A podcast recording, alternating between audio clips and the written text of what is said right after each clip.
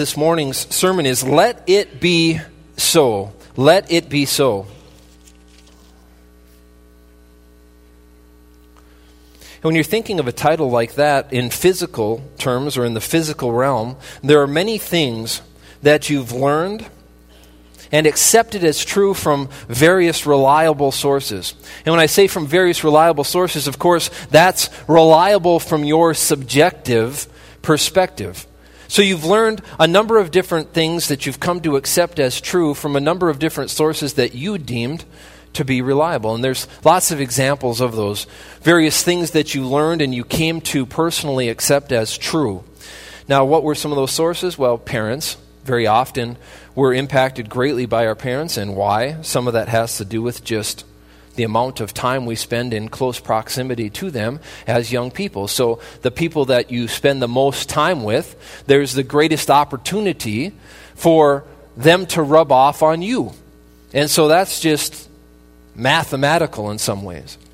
And so parents are often the source of many of the things that we've learned and come to accept as true.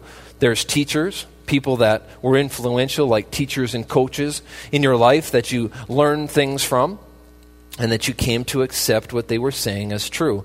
There are other sources like friends Another source that came to my mind when I was thinking about what are some of the sources of things that people in the physical realm have learned and come to accept as true. One of them I couldn't help but thinking of was the School of Hard Knocks. Personal experience. Now, again, that's only as valid as your interpretation of that experience.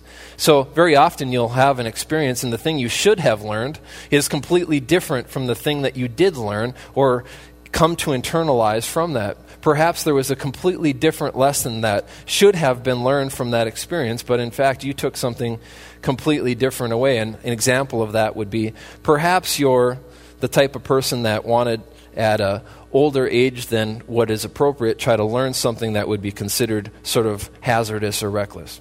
In my case, that was wakeboarding.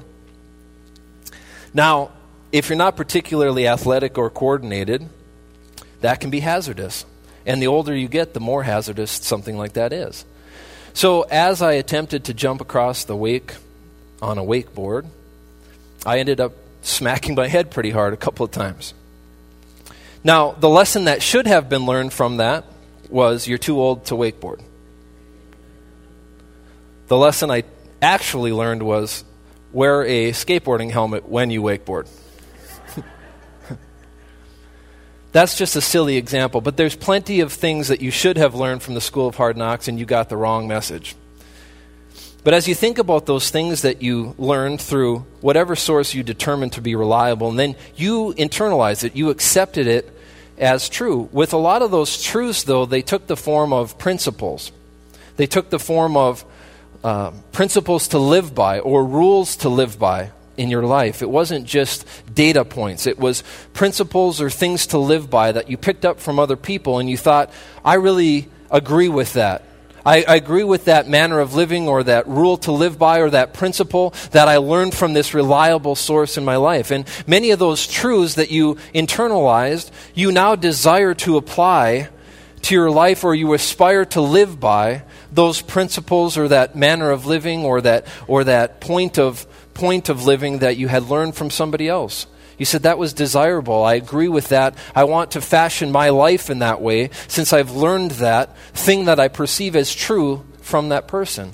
But isn't it true that though you may desire or aspire to live a certain way or apply a certain manner of thinking or living to your life, and I'm talking about the physical realm here, here still, isn't it true that practically speaking, that isn't always the case? that your best intentions fall short, that even though you desire to apply that principle to your life, you're unsuccessful in doing it consistently or not as often as you want to, so that all of the desire and all of the knowledge and all of the information and all of the internal acceptance as true of some manner of living or principle or truth, when, you, when it comes time to apply it to your life, there's a disconnect between your mental desire and the practical application of that desire to your life.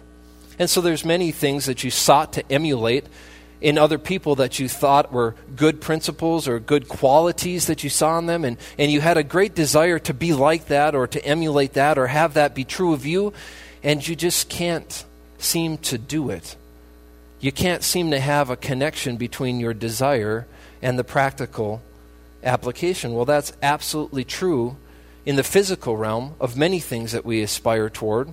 For some of us, it's something simple. We see that the neighbor keeps his yard really tidy. And we say, man, I think that's a principle worth living by. That's a good thing. I'd like to keep my yard very tidy. But as my son experienced recently, lawn mowing seems like it would be a lot more fun than it actually is. I have to, I have to tell this story. You know how when you're young, just something with a motor, it's got a rumble to it, you pour gasoline into it, there's this cord you yank on, and just the, the interest and the fascination in something mechanical, whether it be a chainsaw or a lawnmower or a power washer or whatever it might be. As a child, it seems like that would be so much fun if I could just get my hands on that thing. And my son grew up thinking that about the lawnmower. And so finally, the time came here this summer where I thought, you know, he can actually get his hands up on the handle and he's not having to push the crossbar that he had, that support bar that he had been pushing before I let him try a couple times. I'm going to let him mow this lawn. And he did. And he had a song in his heart about it, a joyful song in his heart. And he was so thrilled to do it the first time.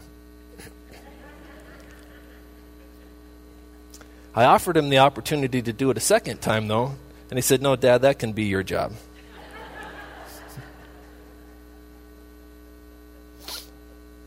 we aspire to things, though, that we're not, we mentally wish were true, that ultimately, oftentimes, they don't end up being true practically or consistently. And so now I was talking about the physical realm, but you make that same correlation or application to the spiritual realm, and that's often the case too. You've learned many spiritual truths and principles. There's not one person in this room that doesn't know at least probably one spiritual truth or principle. It doesn't matter if you've even been to a church or heard the Bible before many spiritual truths and principles have permeated into our society, and so that many of the things that people hold up as noble or good, oftentimes they can find their source in the Word of God, actually. That used to be more true than it is now, but it's still true. There's things that people hold up as desirable that, in fact, are principles or qualities or truths that were communicated from God and His Word, and that person may not even know that the source of that ultimately is God Himself. Point being, no matter who you are, you know some spiritual truth or principle. You've learned it. And without exception, you've accepted some of those things as being useful and true and appropriate and had even a desire to apply them to your lives. But inevitably, there's a disconnect at times between our desires and what we know to be true and the application of those desires. And that's what this letter has been about. We're wrapping up the book of First John, Lord willing, if I make it through here. We're wrapping up this, this book here today, and John has been spending this entire letter trying to basically communicate that principle. He's exhorted or been wanting to exhort to these believers. He's been trying to encourage them to live life in a manner that is practically, presently, and experientially consistent with truth that they learned previously. So he's saying, live your lives, allow your lives to be a reflection of the truth that has been communicated to you by me.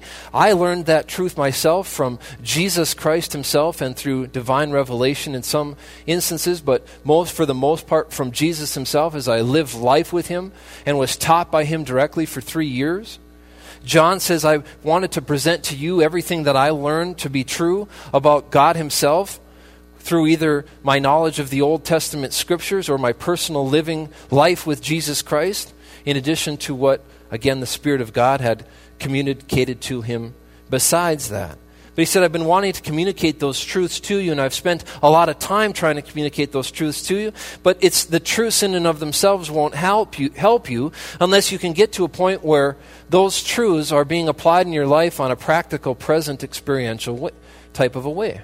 And so he's been trying to say that over and over, but he's not focused on the full breadth of all Christian truth that a person could know or could focus on, or every principle. He's tried to make it digestible.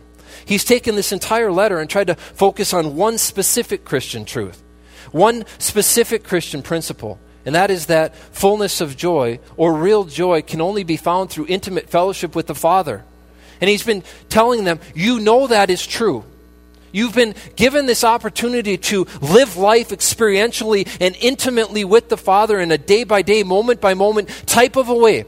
You know that that is God's desire for you. He wants to live life with you. He wants you to experience fellowship with Him. And as a byproduct of that, He then wants to work through the power of His Spirit in your life to make your life something that would have eternal value that would count in light of eternity. He wants to change you. He doesn't want to just give a little bit of a facelift to you. He doesn't want to put a, a fresh coat of paint on you. He wants to start from the ground up and he wants to remake you into the image of his son. He wants to transform you. To be transformed doesn't mean to be prettied up with a fresh coat of paint and a new area rug and a new set of furniture. It means tear the thing down, turn it into something it wasn't before.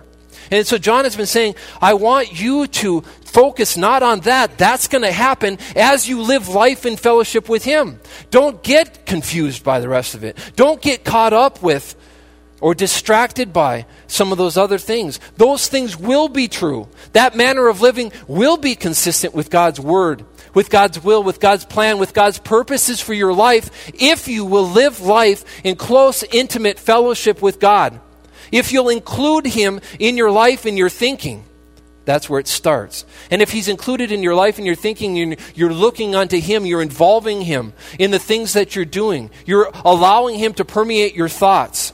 And as your mind is fixed on Him, as your gaze is fixed on Him, then His Spirit is going to be able to be free to work within you as a channel for Him to do His thing so that your life would then be a life that would be well pleasing to Him. But he said, I haven't made this letter complicated. I'm just telling you over and over and over again that apart from intimate present fellowship with the Father, life has no meaning or purpose or joy. The only way to have meaning, purpose, and joy and direction is if you're going to live life with Him. And then he went through plenty of different examples of how easy it is to be deceived about all this. How easy it is to think that spiritually speaking, you're in a good place when in fact you're not. And he gave many litmus tests or different ways to identify if this is presently true of my behavior, my thinking, my actions, my words, my deeds, if these types of things are true. A few examples were if I'm, if I'm currently living in unrighteousness, could that be a, a manifestation of God's Spirit directing me at a particular point in time? We, of course, the answer is no. How, how about if I'm presently hating my brother? If I'm, if I'm presently clinging to bitterness and resentment and, and I'm unforgiveness in my heart, is that the kind of thinking or behavior, words, thoughts, and deeds that the Spirit of God would produce in my life? How about if I have, and he gave some material examples, material and, and spiritual, but how about if I have plenty, but I don't have enough compassion or love for my fellow believers to invest any of that in their lives. Is that a mindset and then correlating behavior that is consistent with the Spirit of God directing and leading in my life? And we talked about what were some of those resources that you could be flush with that another believer might lack. We talked about how in this country, very often it's not necessarily physical things. Very often Almost everybody has a roof over their head. Now, I'm talking about this little niche area that we live in. That's not true everywhere. It's not even true in Virginia, uh, but it's true most places. When you look around at your brothers and sisters in Christ in this room, it's not generally the case that they're getting rain pouring on their head at night, unless they're sleeping at my cabin and then there's a leak by the chimney. Generally speaking, there's so many clothes available that people discard them. They leave them behind, they donate them, by the black plastic bag full. You know what I'm talking about. Generally speaking, it's not an issue of being able to have a little bit of sustenance to get you by. I'm talking about the bare minimum for survival. That's not really the issue for most people. But what do we talk about other things that you could be flush with that another believer might have a need for? Remember that message? How about you're flush with the ability to live life with them? You're flush with the ability to provide them with some relational interaction that they're lacking. They feel all alone. They don't have anybody calling on them. They don't have anybody looking into how they're doing. They don't have anybody who's asking them to get a cup of coffee or asking them if they want to get together or do something. And oftentimes, because our lives are so busy, we, see, we imagine that everybody else's must be full of human interaction, that everybody else's must be full of social opportunities. And very often, that's not the case. Very often, there are people that are quite lonely. Think of other things you might be flush with. Maybe you could attend to somebody's emotional need by just being an ear that could listen to what it is that they're going through. So it could be any number of different things. How about their spiritual needs? Perhaps you're in a place, those who among you are spiritual. Now, at any given time, that could describe any one of us, right? We're not always in fellowship. We're not always walking by means of the Spirit. We're not, we're not always allowing God to have His way with us. So at any given time, there would be some of us that could be drive, described presently as walking in fellowship and would presently be described as spiritual. But the Bible says, build up or restore. Those of you who are spiritual, build up or restore. Are the people that need restoration? Are, are the people that need to be built back up? My point being, we could go on and on with this, these examples, but John gave lots of those examples right as we went through this letter. We saw these different things that said if you have the capacity to minister to the needs of people in your life, and if God is in the business of sacrificing himself for people, that was his character to give of himself without limit for the well being of others. If He's the one, if His Spirit is the one directing in your life, are there going to be limits to how much you're willing to do for others? Not while He's leading. Now, you may put limits on it from in your humanity, but the Spirit of God doesn't put limits on those things. And so he went through a number of different examples like that. If you're presently loving the world, if you're presently captivated by the world, in that moment, are you presently enjoying fellowship with the Father? And so, he, all of those examples that we went through, but with what big picture point in mind? The big picture point was that I hope that you realize that apart from living life in intimate, close fellowship with Him, you're going to miss out. You're going to miss out. You're not going to experience life the way I intended. So you're either going to do that with God or you're not going to do that with God. The choice is ultimately yours. You're going to include Him or exclude Him. Those are the two options. And so John has been saying, You know this principle now. I've, I've taught it to you before. I'm reminding you of it now. And he's saying, I hope that you'll apply I hope that you'll apply this to your life, practically speaking. You'll allow this to become true of your everyday life. That you would allow it to be true that this present fellowship represents your manner of living. That you don't go through life apart from Him, that you go through life with Him.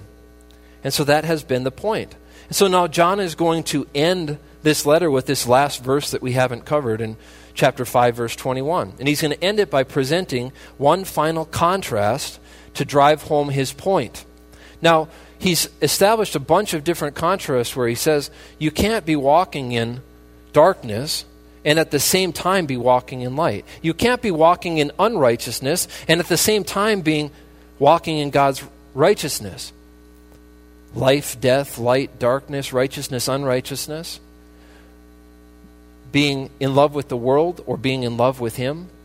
All of these different contrasts. Well, he's going to end with this one final contrast, but the final word that he's going to use in this book is this word, Amen. Amen, which means may, may it be so or let it be so. So that's how I got this title, Let It Be So. Because he's saying, May this be so. I, I've spent this whole letter encouraging you to allow this to be true presently, experientially, and intimately in your life. This fellowship with God. Now, may it be so or let it be so. So if you haven't turned there already, 1 John chapter 5 verse 21, we're going to work our way through this last little book or this last little verse in this relatively small book of 1 John that we've spent the last 47 weeks on. 1 John chapter 5, we're going to pick up in verse 18 because that's where sort of the summary of this book begins. He talked about these things that we know, and he's talking about knowing these in a cognitive type of a way, but we know them in a very cognitive but yet reliable way because the source of that knowledge was God Himself. And so we pick up in verse 18 we know that whoever is born of God does not sin, meaning sin is never a manifestation of God's Spirit working inside of us. God doesn't produce sin in our lives. So if we have sin in our lives, it doesn't mean we're not God's child. It just means presently we're not being directed by His Spirit because His Spirit would never produce sin in our lives. But he who has been born of God keeps himself, and the wicked one does not touch him. Meaning that while we're walking in fellowship with him, we're not under the influence of the wicked one. Verse 19, we know that we are of God. That's true positionally, but it's also true practically. We're of God when we're walking by means of his Spirit.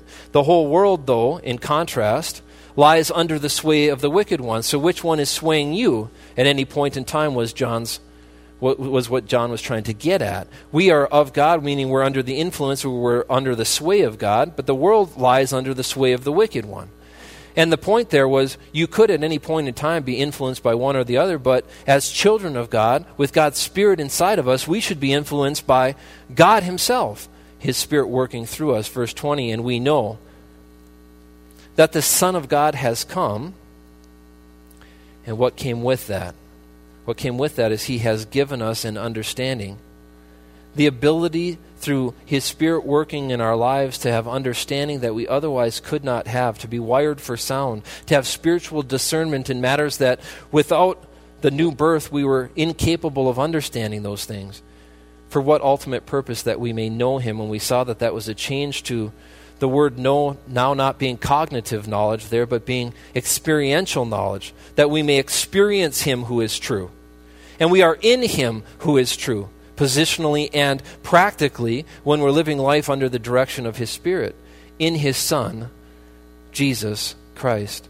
This is the true God and eternal life. Now, verse 21 Little children, keep yourselves from idols. Keep yourselves from idols. Let's dig into this. We're going to celebrate the Lord's Supper at the end of the service, so I'd like to move through this relatively quickly. Now, at first glance, you look at this last verse little children, keep yourselves from idols, and it seems disconnected from the other three summary statements that we saw in verse 18, 19, and verses 18, 19, and 20. But when we look at verse 21, it in fact is very connected. If, if we examine it and as we dive into this a little bit deep, more deeply, we're going to see that it actually serves as the perfect summary to this letter. And you may not see it now, but I hope you see it by the time we get done here. Little children, keep yourselves from idols. Amen. Now, little children, appropriate, what an appropriate manner of addressing his audience for the final time. Why is that? Because if you've been with us, you'd see that little children has been used nine times throughout this book.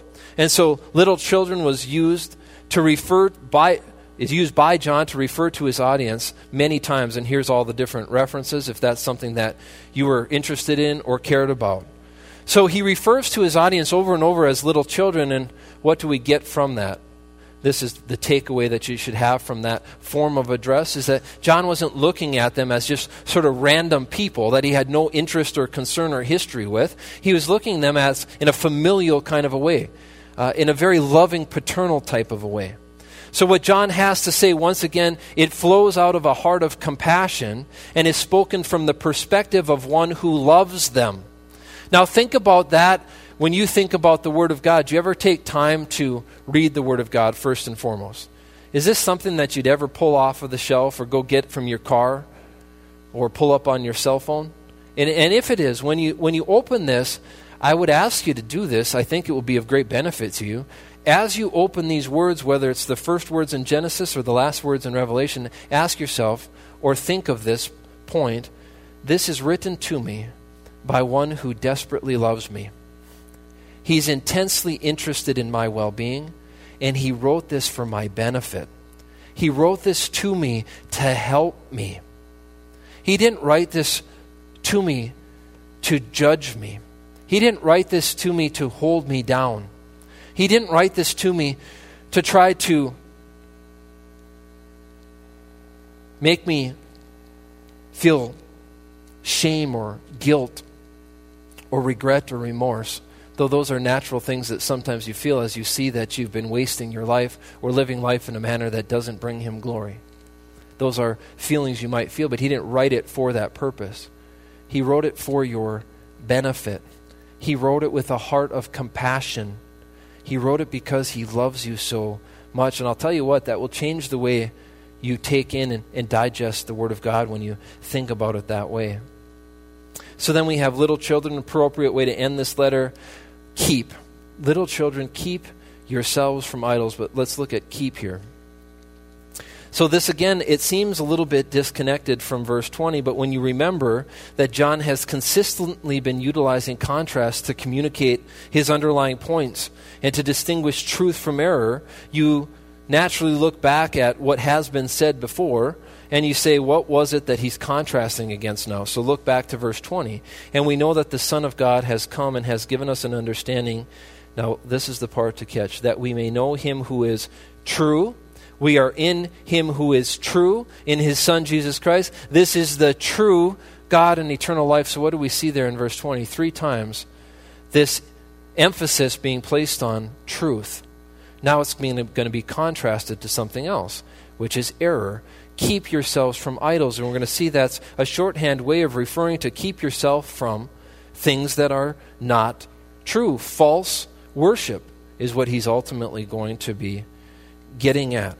So, verse 20, it identified the Father as Him who is true. It identified Jesus as the true God and the means by which we access eternal life or God's kind of living. This is the true God. This is how we access the true God, Jesus, is how we do that, and eternal life. That's how we get a hold of God's quality and manner of living. The only way we could have that is through a new birth, and through then God's Spirit producing in and through us a quality of living in time and then ultimately in eternity that is completely different and distinct from the manner of living that was associated with who we were in Adam by our natural birth. And so, as we're born again into God's family and we experience that, we have this opportunity through then that change wrought by the Spirit of God to experience God's kind of living, God's quality of living, God's manner of living. Not because we produce it in our life, but because God, through His Spirit, produces it through our lives when we're yielded instruments and vessels in His hands for Him to work with. And that's the contrast, though, here is that John is saying that is what is true. And the flip side or the reverse of that coin is then keep yourself from what is false. If spending time intimately in fellowship with what is true, if leaning into that, if being occupied in your thinking with that, if having your mind stayed on that, the truth of God, then at the same time you can't be having your mind fixed on or be chasing after things that are false. And that's what he's really getting at with that reference to idols. So he's going to present this contrast between the true God and false idols. Now, when you think of this word keep, it's defined as this keep yourself from idols. Well, to guard, keep watch over, protect against, or this is my favorite here, avoid. Avoid. Now, you're only going to avoid something if you're on the lookout for it, so it kind of all goes together. Unless you're keeping a watch out for something, are you really going to avoid it? If you're, if you're not looking for danger, are you going to avoid it at all? So John is just reminding them this isn't going to come naturally. Living a life that is in union with the one who is true, in intimate fellowship with him, that's not going to happen accidentally. That's going to happen because you're on guard. You're being intentional about saying, I don't want to live life apart from you, God. You're going to ask yourself at different times during the day, you're going to say, Am I including you, God, in what I'm doing here? As you're thinking certain things and you're making certain decisions, you're going to say, Am I letting you be a part of this? Sometimes, if you're on guard or you're on the watch, you're looking out for something. Sometimes, when that's true, you're going to be looking at a certain thing you just said, or a certain thing you just thought, or a certain thing you just did, and you're going to say, Is that, is that God, Spirit, producing that in my life right now? Sometimes you might have others in your life that remind you of that.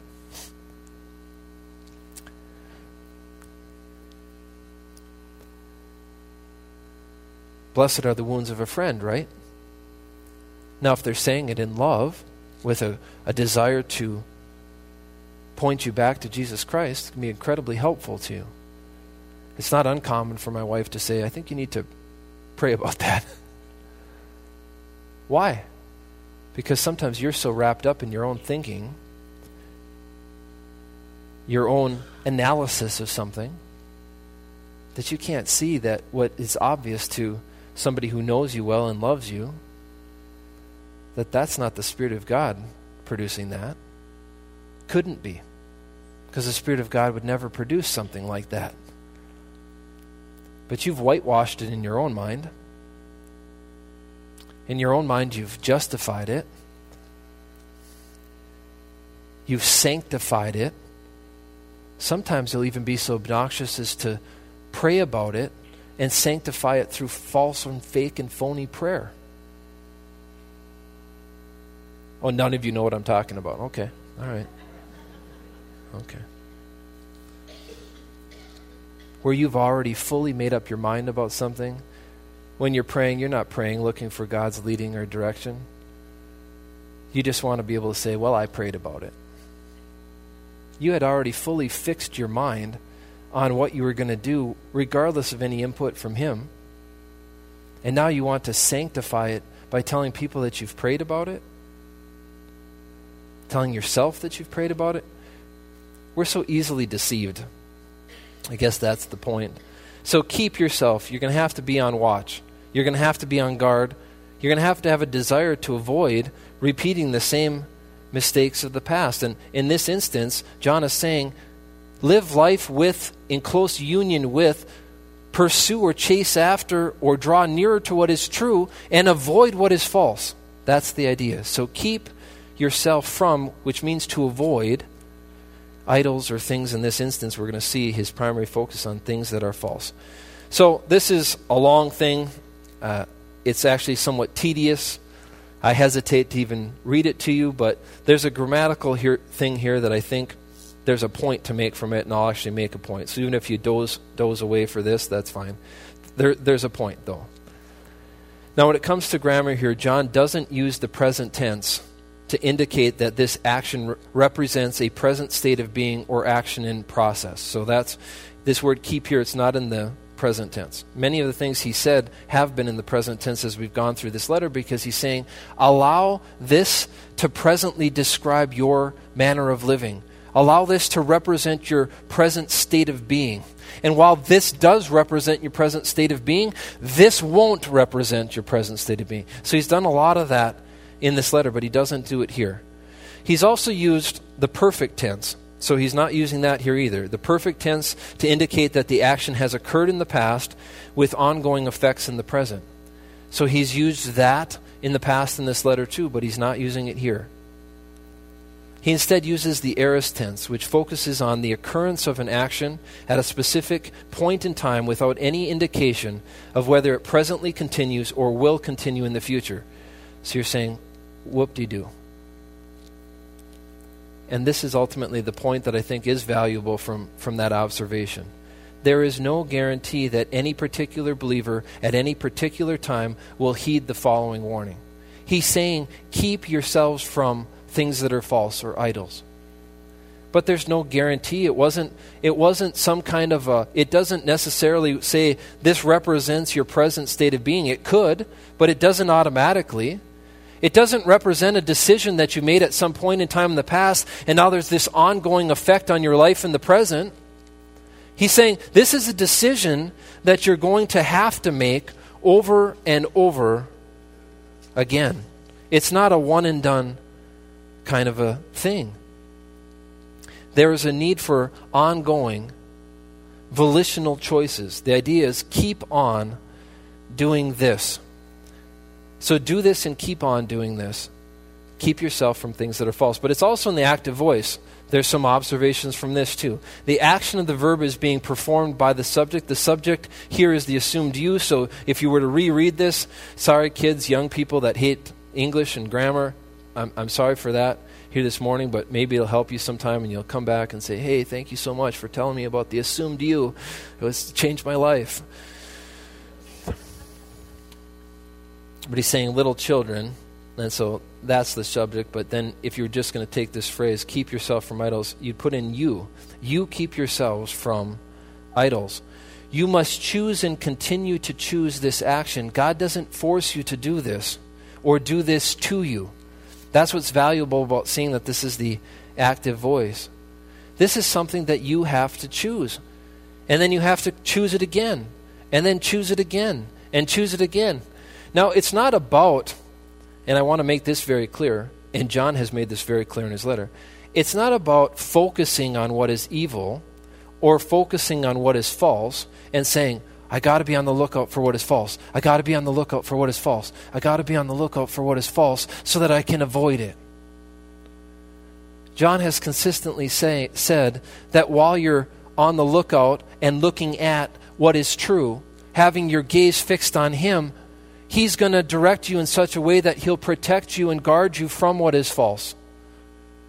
You're going to end up having the wrong focus if you start focusing on trying to identify or find everything that's false. Now, does that mean you don't have an intellect? No, you do.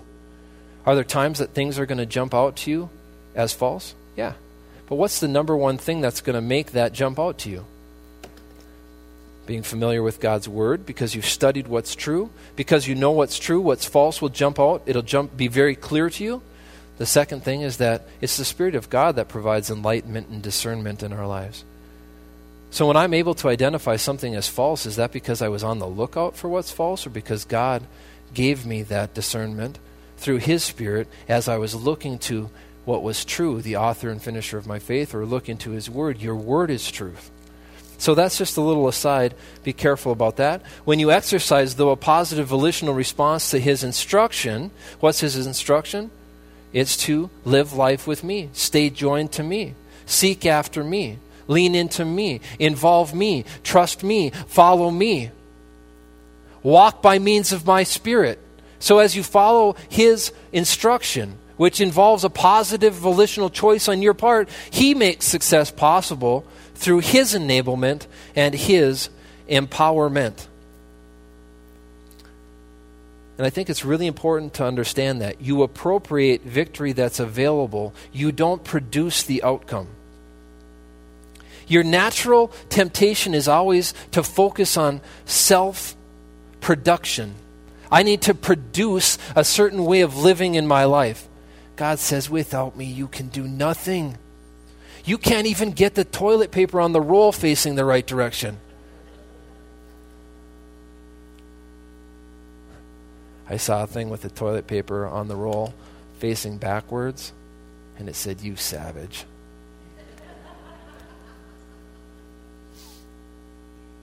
You can't even get that straight. You can't even remember why you went to the grocery store.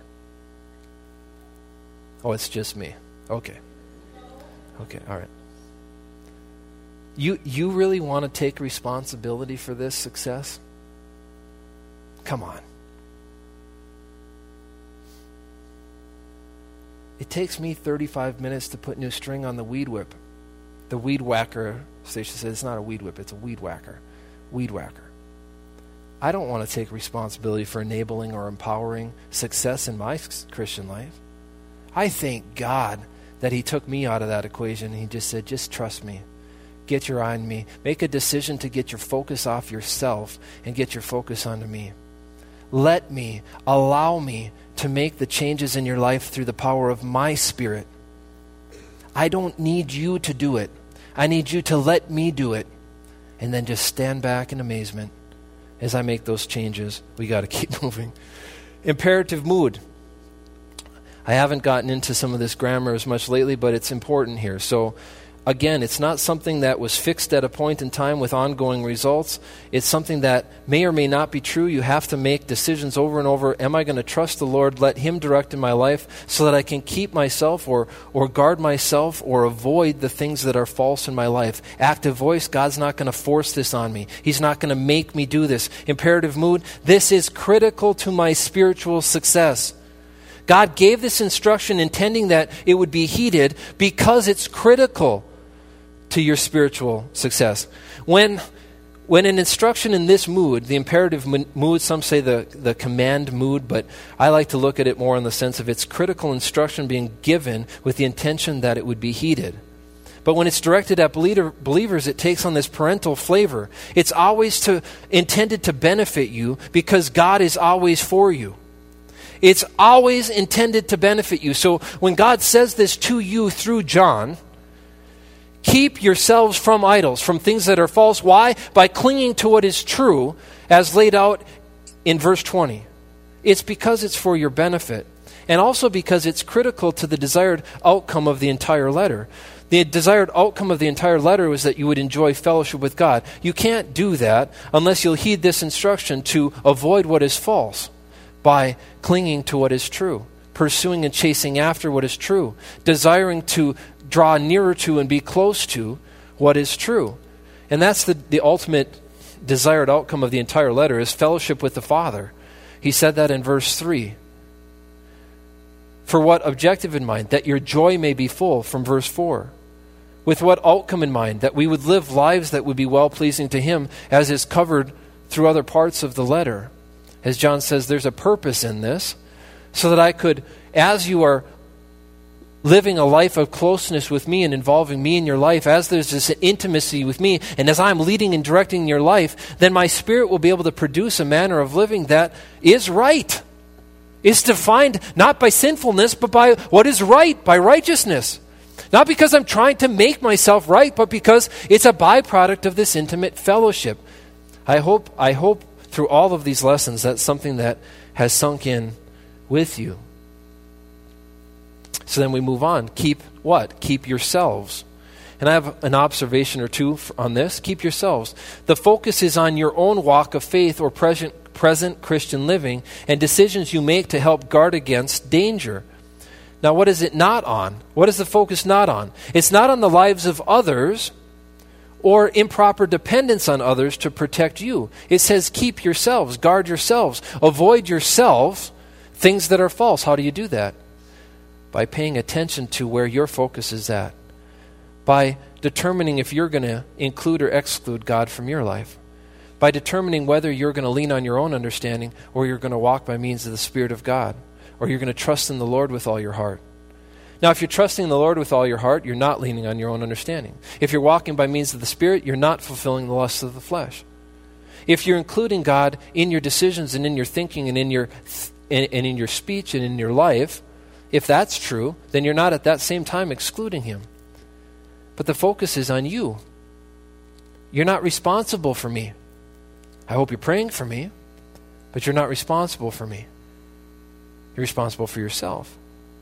You're not responsible for your spouse. Isn't that a weight off your shoulders? You're responsible for yourself.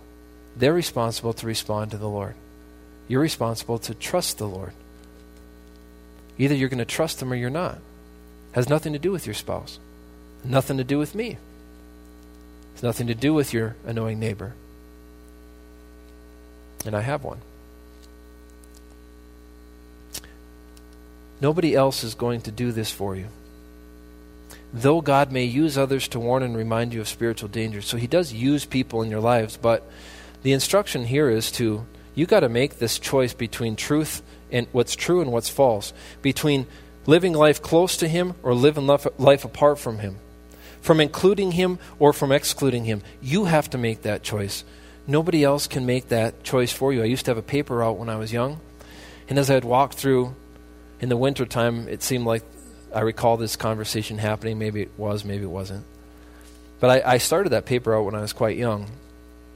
Hesitate to put an age on it. Maybe I was nine or ten years old. But I got to know all the people in the neighborhood surrounding our, our home as I would deliver these papers morning after morning. But there was one guy who didn't get the paper, but he was always out in the morning. His name was Laurie. And Laurie was, had a really thick ethnic accent. I'm not good enough to tell you which it was, Scandinavian of some kind. Real thick accent, and he would always be out shoveling or going for a walk or doing something in the morning. Very often, he would stop and talk to me. But one of the things that he used to say over and over Gus, nobody else will do it for you. You've got to do it for yourself. And you think about that now on a human level, that's work, work ethic. You could apply it to a number of different things. On a spiritual level, that can be a real problem because it's a life of dependence on God to do for us what we could never do for ourselves. That's what characterizes Christianity. Yet when it comes to living the Christian life and talking about what does it mean to have a positive volitional response to what God puts right in front of you, he says victory is available. Living life with me is available anytime that you would include me. Success is right in front of you. But what does it mean to make a decision? Choose you this day whom you will serve. You have to make a choice. Nobody else can make that choice for you. That's the long winded thing I'm getting at here. You have to make that choice. Will I involve him, include him, trust him, depend on him, rest in him, lean into him, however you want to put it? Will I choose to get my focus and my gaze off of everything else and get it on him? Nobody else does that for you. So I love that that's built into this word yourself. The tendency is always to focus on others, and it's not helpful. The focus needs to be on will I let God make the changes He wants to make in my life by getting my eyes off of myself and my circumstances and the world and my spouse and my job and my kids and get my eyes on Him? Get my focus on Him. Now keep yourself from what? From idols. This was took us a while to get to this. Keep yourselves from idols. Implied in this is the concept of worshiping false gods. So that's where we get keep yourself from the things that are false in contrast to the truth of God that was revealed in verse 20 three different times. So, in contrast to that, keep yourself from worshiping or from investing in or relying on or being influenced by the things that are false, but from idols here referring to worshiping false God. Now, worship involves feelings or expressions of reverence and adoration. So if you're worshiping something, you're adoring something. If you're adoring something, it's to give something or someone an elevated or exalted status. When you adore something, you're lifting it up, you're, uh, you're exalting it, putting it in a higher position. So then you think about idols. Keep yourself from idols. Some of you are saying, what a, what a wasted service. There's no idols in my life. I don't worship idols. I worship Jesus Christ. And, and, in some ways, that's, that's true in a literal sense. So let's talk about literal idols. You don't have to study the Old Testament long to see that worshiping false gods was a real problem for men and women of faith throughout history. So it is true that in your life, you're not worshiping the sun, perhaps, or you're not worshiping all of these different gods that you can find as you go through the Old Testament Baal, Asheroth, those kind of gods. These were actual gods that the pagan nations made images of, symbolic images of these gods that they worshiped. And that's what they exalted. That's what they lifted up. That's what they put their confidence in false gods. The Egyptians had many.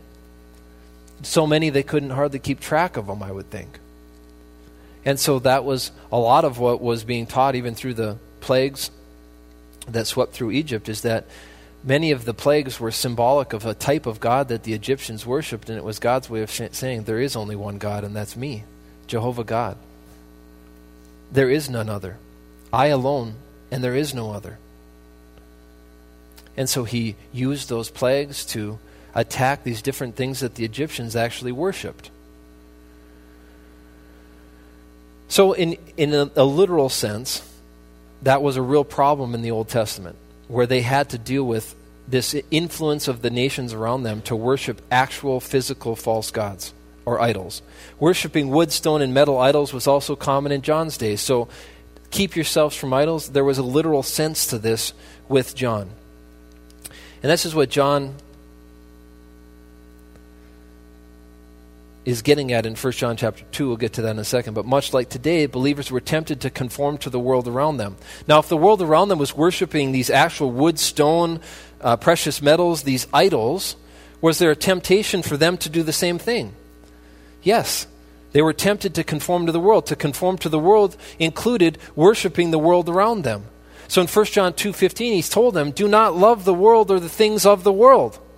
Well, what was one of the things of the world? One of the things of the world was false idol worship.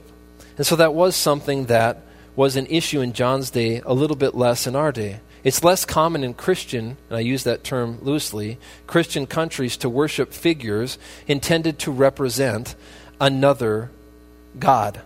That's much less common. Now, people are tempted to worship religion, not necessarily idols in the sense of actual physical objects, but sometimes the associated symbols, they end up worshiping the symbols as a part of what they believe is Christianity.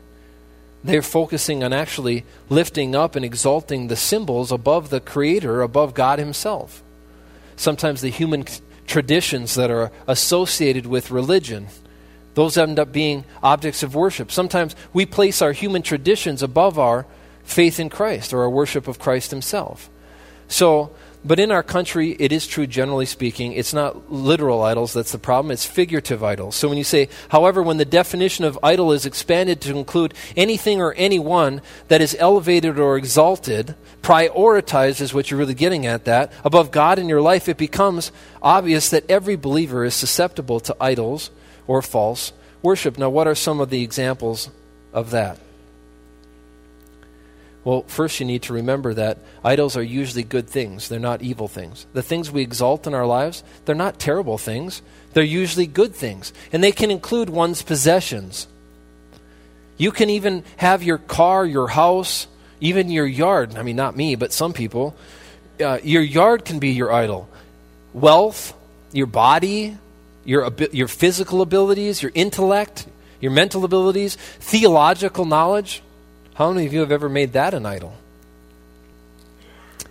You know a lot about the Word of God, and that's something that you start to put in a place of greater importance than your relationship with God Himself, living life with God Himself. You're putting it above intimate fellowship with God Himself, and you go around with this egomania about how much you know about spiritual things while you're not being led by the Spirit in your own life at all.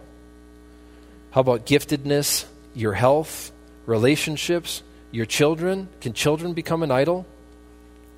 They can become an idol when you put them in a place of importance above God Himself. Are children important? Yes, you're all lovely. You're all very lovely and dear and precious. And I don't even I don't even mean that sarcastically. I actually mean that. We're so thankful for you. We are thankful for every child that is here or young person that's here it's a blessing to have you among us. But you're not more important than God Himself. You shouldn't be the gods of our homes, where our homes revolve around you instead of revolving around Him.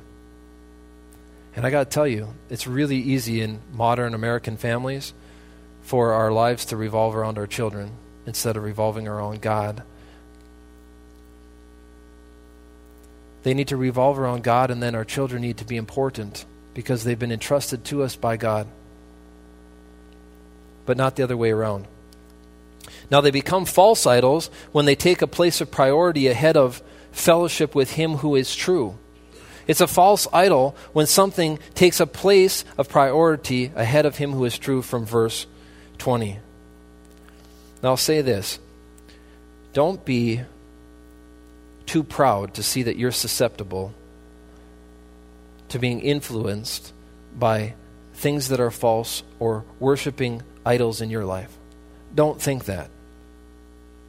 Even the wisest men are susceptible to this. It was King Solomon himself, the wisest man to, man to ever live. It was him who introduced idolatry into Israel. It wasn't someone else, it was him through his intermarriage with foreign wives. He was the one primarily responsible in his day. Idolatry can creep into the lives of even the wisest and, be- and best intentioned of people. So don't think that you're somehow immune from it. That's just as an aside. Now, how can you spot a false idol? Well, ask yourself questions. Here's some hints. Ask yourself these questions Is this thing, is it more important to me than he is? Next question Is it interfering with time spent with him? Is it promoting the inclusion or the exclusion of him in my life? Is it becoming more important to me than people, which is your ministry? That's the ministry God gave every single one of you a ministry to people. Is this thing becoming more important to me than that? Now, sometimes if you're asked just one of these questions, you'd say, well, no, of course not. Except for then you get the phone call, hey, can you make time to get together? No, I don't have time for that. well, why not? Why not? Well, because I've filled my life with all this other stuff. So you think that this is true, but it's actually not true. You think that you're not affected, but you are. And that's why ask yourself these questions. Is it blocking my view of the Lord? You see, false idols are like an eclipse of the sun. When you have a, an eclipse of the sun, the moon gets in the way. When false things in your life get in the way of God, then they're a false idol. Then that's a problem. When something gets between you and God's light, then darkness creeps in. That's why it's such a problem to allow something to eclipse God in your life if something darkens or blots out the light in your life by getting in the way of that, it's a real problem for you. And that's what a fitting way for John to end this letter as he's been talking about. Don't do that. He's saying, live life in intimacy with him. Don't let anything get in the way of that. So, whatever is blocking that light is an idol. Now, why are idols dangerous? Really quickly here. Because false worship destroys and interferes with your fellowship with God. Remember that the letter primarily promotes the full joy that is accessed exclusively through intimate fellowship with Him. John has told them about what it is to know God. And when he said that in verse 20, to know Him in an experiential and practical and intimate way, he's been saying that throughout the whole letter. So that's why it's such a problem. That's why it's such a fitting way for John to have ended this letter is because he's bringing out that point. He hopes they will settle for nothing less than growing in Him, depending on Him, and serving Him as they live life with Him. So he's saying you have to keep yourself from the things that are false and draw near to the things that are true. Live life in intimacy with Him.